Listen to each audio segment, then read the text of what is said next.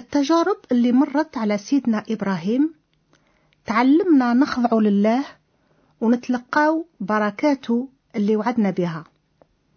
الله اختار سيدنا إبراهيم باش يكون خادمه وفي نفس الوقت يطيعه. قرر هذا الشيء باش يحقق الخطة ديالو اللي هي بركة لكل من يعمل مراد الله. قصة سيدنا إبراهيم تسمح لنا نكتشفوا المبادئ الضرورية باش حياتنا توصل للهدف الحقيقي. سيدنا إبراهيم عرف طبيعة وخطورة الخطيئة. آمن باللي الله رايح يستكلف به وبشعبه. طاع أوامر ربي. خضع تماما لإرادة الله بالطاعة بالصح تاني بالمحبة لله يعني كان يحب الله. في هذا الشريط. عزيزي المستمع عزيزتي المستمعة رايحين نعرفوا هذه المبادئ ونعرفوا كيفاش سيدنا إبراهيم طبقها في حياته.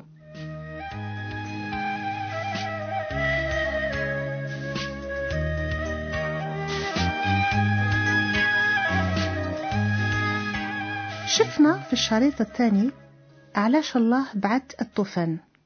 حب يحكم على الناس ويوري لهم خطورة الخطيئة. وبعد الطوفان رجع الله يعمل مع شعبه يعني أنه بدأ يبني أمة نتاع تلاميذ أوفياء اللي يحترموا الله ويكونوا منبع البركة لكل إنسانية. مرة تانية الله برهن على طبيعة علاقته مع الإنسان. الله العلي القدير اختار يعمل بمعونة الإنسان. في طبيعته نفسها عنده هذا الرغبة باش نجاوبوا نعم لندائه هل أنت رايح تجاوب نعم؟ عزيزي المستمع عزيزتي المستمعة لنداء الله تابع معنا.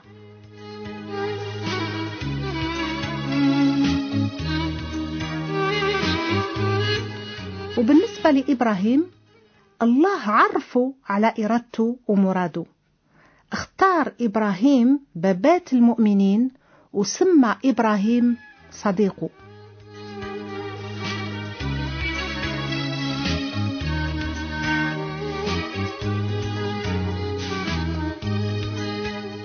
شفنا باللي بعد الطوفان سيدنا نوح بنى مذبح لله وهو وكل أفراد عائلته كانوا يعبدوا الله وكانوا يحبوا يديروا مراده.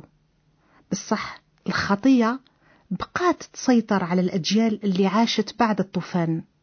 خليقة الله بدأت تتهلك من جديد على جال الخطيئة. كانوا الناس يعبدوا في القمر في الأصنام اللي صنعوها. بالصح كان كاين بعض الناس اللي تذكروا وفهموا حقيقة الإله الخالق الإله الواحد. سيدنا إبراهيم كان من بين هاد الناس اللي يامنوا بالله. أرفض يعبد الأصنام بالرغم من أن مواليه كانوا يعبدوا فيها. وهذه هي خطة الله. حب يبعد الناس على الأصنام ويوري لهم طريق الحق.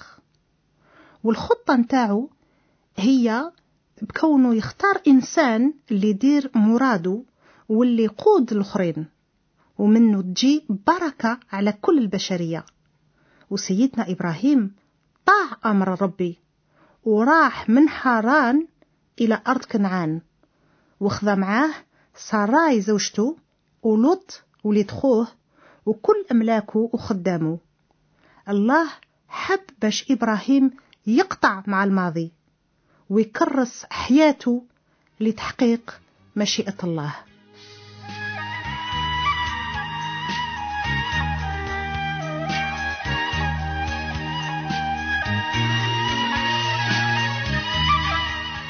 الله ينادي كل الناس. البعض ما يسمعوش على خاطر ما يصمتوش. والبعض الآخر يسمع بصح ما يطيعش. والبعض الآخر بالعكس يسمع بوضوح ويكون واجد باش يطيع ويخضع للنداء ويترك كل شيء ويفتش على إرادة الله. وكان سيدنا إبراهيم من بين الناس اللي سمعوا وصمتوا لنداء الله واللي طاعوا أوامره. وبهذا النداء الخاص الله عطى انطلاق جديد لتاريخ الإنسانية. سفر التكوين الأصحاح الثاني عشر الآيات من واحد إلى ثلاثة.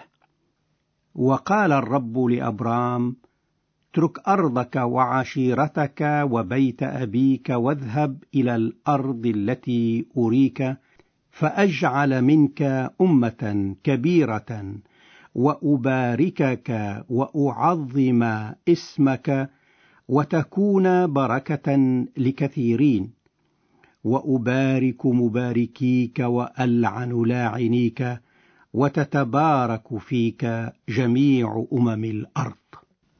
وهذا النداء في الحقيقة فيه ثلاث وعود.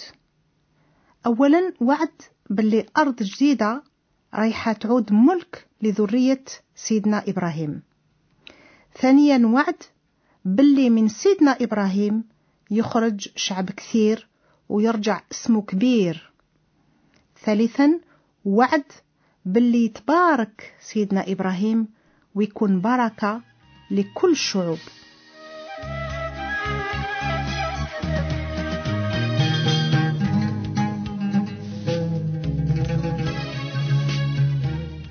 الرسالة إلى مؤمني روما.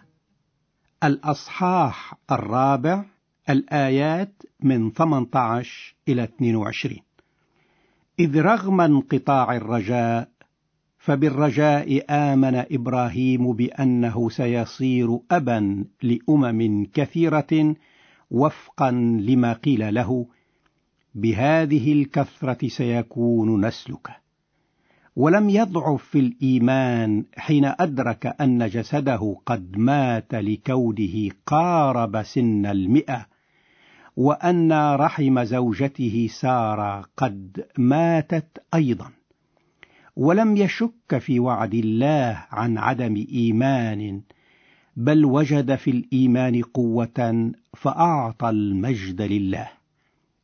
وإذ اقتنع تماما بأن ما وعده الله به هو قادر أن يفعله فلهذا أيضا حسب له ذلك برا ترك سيدنا إبراهيم أغلبية أفراد عائلته وراح لبلاد غريب وهذا طاعة لنداء الله.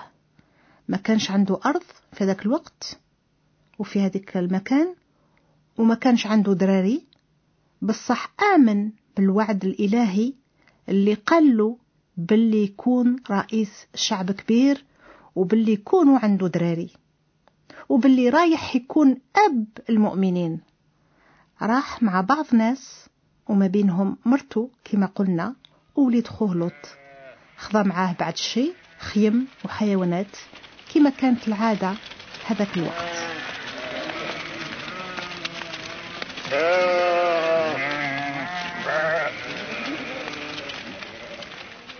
والله سمح باش إبراهيم يمر بتجارب كثيرة. هكذا يكون واجد ويرجع أب المؤمنين.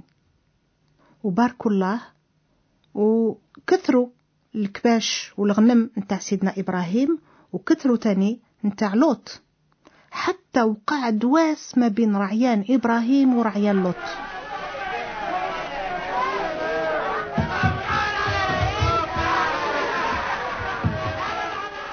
وكان إبراهيم إنسان تاع محبة وسلام. على هذا نقرأ سفر التكوين الأصحاح الثالث عشر الآيتان الثامنة والتاسعة. فقال أبرام للوط لا يكن نزاع بيني وبينك ولا بين رعاتي ورعاتك لأننا نحن أخوان أليست الأرض كلها أمامك؟ فاعتزل عني. إن اتجهت شمالا أتجه أنا يمينا وإن تحولت يمينا أتحول أنا شمالا. ما ننساوش باللي سيدنا إبراهيم كان كبير في العمر على لوط وليد خوه وبالتالي كان من الطبيعي أنه يختار هو الأول الأرض المليحة. بصح بالرغم من هذا قال اللوط خير أنت الأرض اللي تعجبك. سيدنا إبراهيم كان عارف باللي الله يبين له الطريق ويحافظ عليه. ما كانش يثيق في اختياره هو كان يثيق في اختيار الله ليه. وهذا عكس لوط. لوط كان يثيق في القرارات ديالو وما يحوش على مراد الله. ماشي هكذا. إحنا مرات نعملو عزيزي المستمع عزيزتي المستمعة. وهكذا لوط خير الأرض المليحة على حسابه هو الأرض الخصبة. اختياره كان مؤسس على الأنانية. هاد الأرض وهاد المدينات اللي عجباتو اللي جلباتو كانت فاسدة. والله أهلكها ودمرها كلها فيما بعد. عائلة لوط تزربعت البعض منهم تهلكوا والآخرين جازوا على محاين كبار.